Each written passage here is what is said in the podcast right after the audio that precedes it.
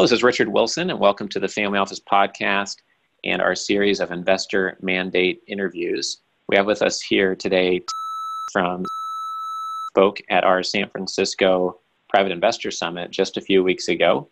Uh, so thank you for joining us here today. You're welcome. Thanks for having me. Great. So, uh, what type of an investor are you, and what's your day to day perspective on investing overall? So, I am an angel investor uh, and advisor to early stage startups.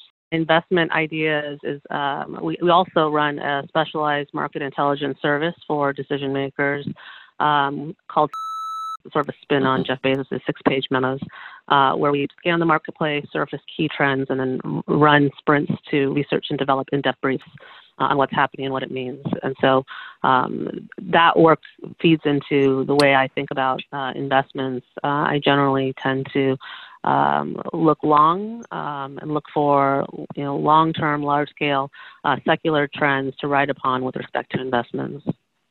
Sure, makes sense. And you know, I think that uh, one thing I'd, I'd, like to share with our, our listeners is just what your overall investment mandate is. I'm sure you become much smarter very quickly in many different niche areas, and that might lend you to uncovering opportunities, but also seeing maybe kind of macro trends that you could take advantage of. Um, because otherwise, there might be a temptation to always get excited about the next little micro event, you know, that's happening. So, could you comment on that? Kind of what your overall uh, investment mandate is for for you personally that gets your most interest? Because with your type of role, I think it's much different than most investors. Yeah, absolutely. Um, well, I we look at large scale trends. So um, our perspective right now, our perspective is always changing, by the way, but our perspective right now, uh, in terms of some of the, the opportunity areas that, that we find interesting. Um, so one being satellite internet. Um, if you've been watching what SpaceX, he's launching mm-hmm. 60 satellites every every two to three weeks. That global satellite connectivity, if you can imagine that connectivity in rural places, on boats, anywhere in the world, it's going to unlock a ton of new business models ranging from cloud gaming, alternative data for finance, uh, which you'll be able to get through satellite um, connectivity, to remote work.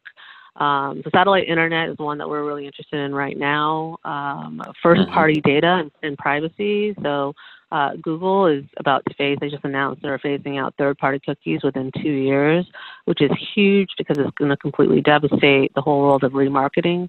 There's For a lot sure. of activity right, right now around how do you get access to first party data, um, how do you offer customers a uh, services with that, that enable privacy but also personalization. Um, so this whole first party data thing is really interesting. Climate investment is one that we're we've been really engaged in lately. So our current trajectory, based on these narrowing estimates from multiple credible sources, is that we'll see a three percent increase in average surface temperature by 2100. We're seeing companies like Microsoft, BlackRock, uh, KKR making massive investments, billion dollar plus in climate investment anytime there's a major a major disruption, there's going to be opportunity. And the solutions aren't just about how you cut carbon; it's about how you pull it out from the atmosphere, about how you adapt to sort of the new world that we're going to find ourselves in. Um, mm-hmm. So those are three that we like a lot. We're also looking closely at monetization of podcasting, uh, open banking with you know Visa's recent acquisition of Plaid, uh, what's sure. happening in India, India, which has been really really active um, in terms of market entry from multinational companies, but also it's very changing, uh, shifting regulatory landscape. So we're watching that closely as well. Okay, great. And since you have uh, this expertise in the due diligence area specifically as well, uh, we always like to ask investors for like a ten thousand or hundred thousand dollar piece of advice, either for investors or those who are raising capital. You know, what's the what's the best question you think that someone can ask during the due diligence process to kind of weed out uh, investment prospects?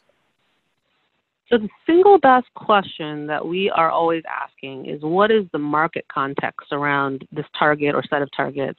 It's very easy to hone in on one company, fall in love, and not realize there are six companies just like it, and maybe the one that you're looking at isn't very well positioned. So it's it's very easy to, for smart people to draw analogies, but you have to have a certain respect for like the distinctive characteristics of a given domain. Uh, right now, for instance, if you don't understand the regulatory context of a space, it's very likely you don't understand the space at all. uh, because regulation is changing everything. It's basically kind of sweeping across the landscape right now. Um, so I would say the single best question is, is what is the market context, making sure that you understand it, getting underneath the covers, not just gathering the numbers, but figuring out what the real story is under the covers and the press releases. Sure. Okay. Makes sense. Yeah, we haven't I haven't heard an, a recommendation suggesting that, but I have to say the um, the primary, you know, primary source or first source, I think you called it data related to the Facebook retargeting. I remember you saying that on stage and taking note of that as one of the big takeaways at the San Francisco event because it's so big for our business.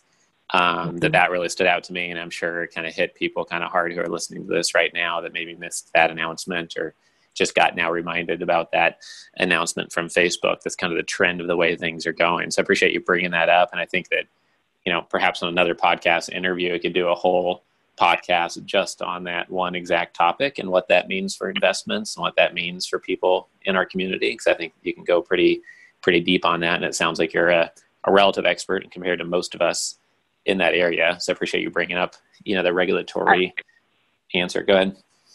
I, I, I would I'd love to do a piece like that. There's actually a, a ton to talk about, lots of different angles there. Uh, it really depends on what hat you're wearing when you're you're talking about first party data. For some, uh, it poses significant risk, and for others, it poses potential opportunity, um, depending upon how you how you address it.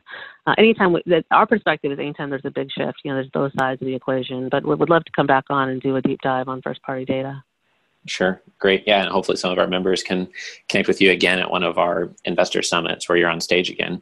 Um, you know, we try to keep these interviews real tight, but uh, I know there's a lot more we could have covered related to everything we asked you about. Is there any last thoughts you wanted to get across or points about, you know, either investments you're seeking uh, above everything else or anything else about your investment mandate um, or you as an investor that you'd want to communicate before we wrap up? Um, no, just re- reinforcing the, the, you know the point around understanding the market context. Um, you know, we have a very broad scope, so people always ask us, uh, you know, how is it that you can have such a broad scope and go really deep? And it's it's kind of you know in the same vein as consulting. You know, when you spend a lot of time in a space, you know, you can become an expert very quickly and get to you know like the the deep dive answer if you're dedicating enough really focused time, expending a lot of cognitive energy, frankly, tapping a lot of secondary resources to come to an answer very very fast uh, one that's still current. Uh, I think the you know one one of the problems is that you know people uh, don't have the time uh, to go that deep or don't have the cognitive mm-hmm. energy to spend. Um, and you know, for us, it's you know, how do we come up with an answer that's useful to a lot of people? Because uh, it only makes sense to, to expend that kind of effort if, if many people can can tap into that answer and get value from it. Right. Yeah. No, I completely agree. And um, you know, my perspective running the investor club that we run, uh, I can relate to it. Some of our clients will make us go deep on mobile home park sourcing or car washes, or you know, the the average person never went deep and went under due diligence and looked at 20 different operators in a space and looked at what that means. So I can totally relate I, to what you just said. I, ho- I hope that you're charging enough, by the way. So I used to do this work actually uh, at a professional services firm, and we would go uh-huh. into really deep, like wastewater treatment and one part of the wastewater treatment process, like the grinder part of the process.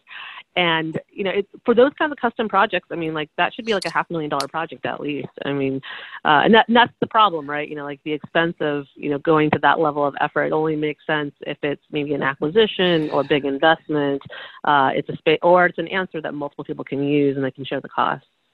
Right, right. That's one key thing. That last thing you said is what we've hung on to as we try as much as possible to really take on the deep dives where there's some synergy on being smarter and more helpful to the next client, or we can show that investment thesis to four other of our clients because otherwise, you know, you're exactly right. We're, we're not charging nearly enough for what we're helping some of our clients with, which I think, you know, it's always a game of um, making sure you're adding to your capabilities and value versus what you're charging, of course. But um, yeah. great. Well, uh, I appreciate you getting on the line here uh, to share kind of your investor mandate kind of background with us. And um, thank you for, anyone, having me. Yeah, yeah, appreciate your time. And uh, anyone who's a member, you just log into the portal if you want to get uh, contact details. Um, you know, and we'll have have this interview in full available in the member portal in case you're listening to this on the podcast. Thank you, Tam. Thank you. Take care. Take care.